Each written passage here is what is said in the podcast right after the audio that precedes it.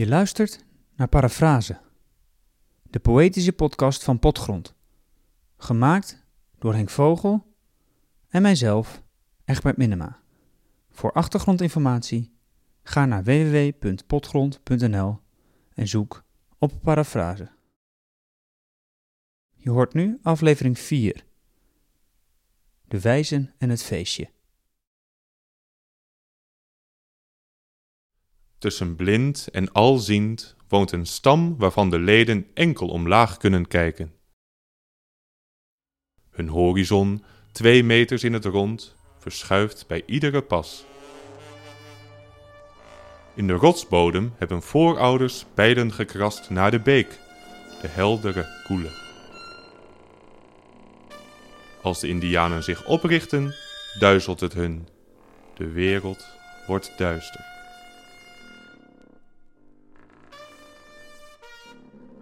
In liefde ontbrand, voor een paar voeten en dijen lopen ze levenslang hand in hand. Schaduw verschijnt en verdwijnt. Het is een raadsel.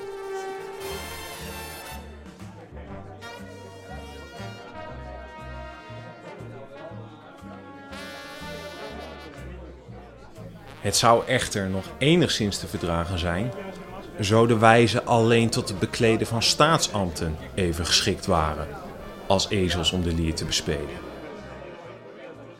Maar zij betonen zich evenmin bruikbaar voor elke verrichting des levens.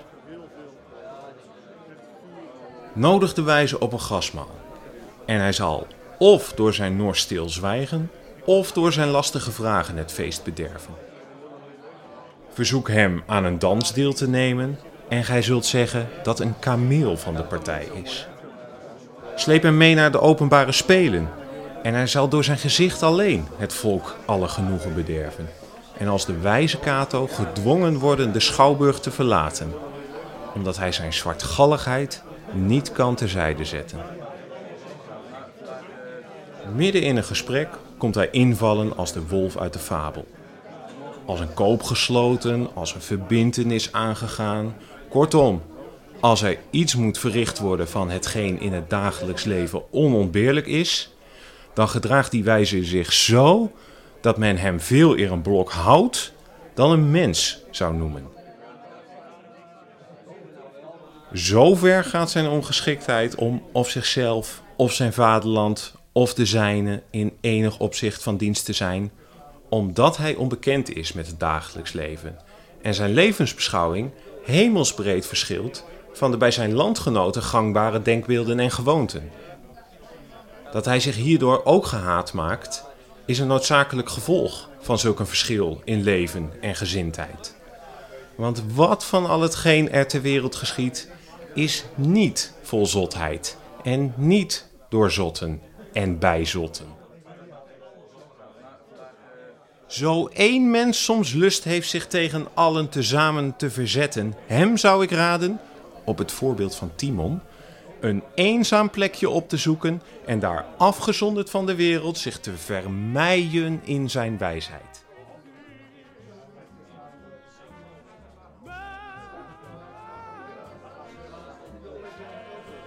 Laten ze me nu niet op die partijtjes vragen, dat maakt me oud. Ik houd niet van zoveel mensen, ik houd maar van weinig. Het is gek. Ik hou van alle mensen bijna als ik over ze denk. Dat komt, dan zijn ze mijn eigendom, mijn denkbeeldige mensen. Maar in werkelijkheid vervelen ze me vaak. Ach, alle liefde is liefde voor denkbeelden, dat kan niet anders. Het is zo mooi op de wereld. In elk hoofd een wereld, een beeld van andere dingen.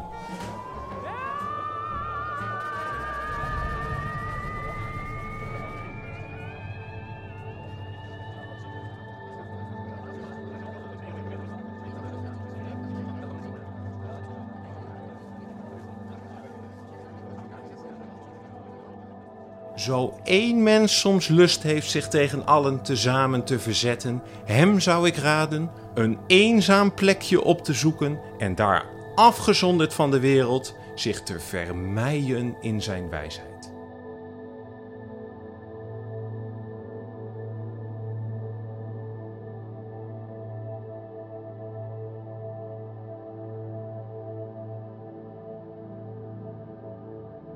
Tussen blind en alziend woont een stam waarvan de leden enkel omlaag kunnen kijken. Hun horizon, twee meters in het rond, verschuift bij iedere pas. In de rotsbodem hebben voorouders pijlen gekrast naar de beek, de heldere, koele. Als de Indianen zich oprichten, duizelt het hun. De wereld wordt duister. In liefde ontbrand, voor een paar voeten en dijen lopen ze levenslang hand in hand. Schaduw verschijnt en verdwijnt.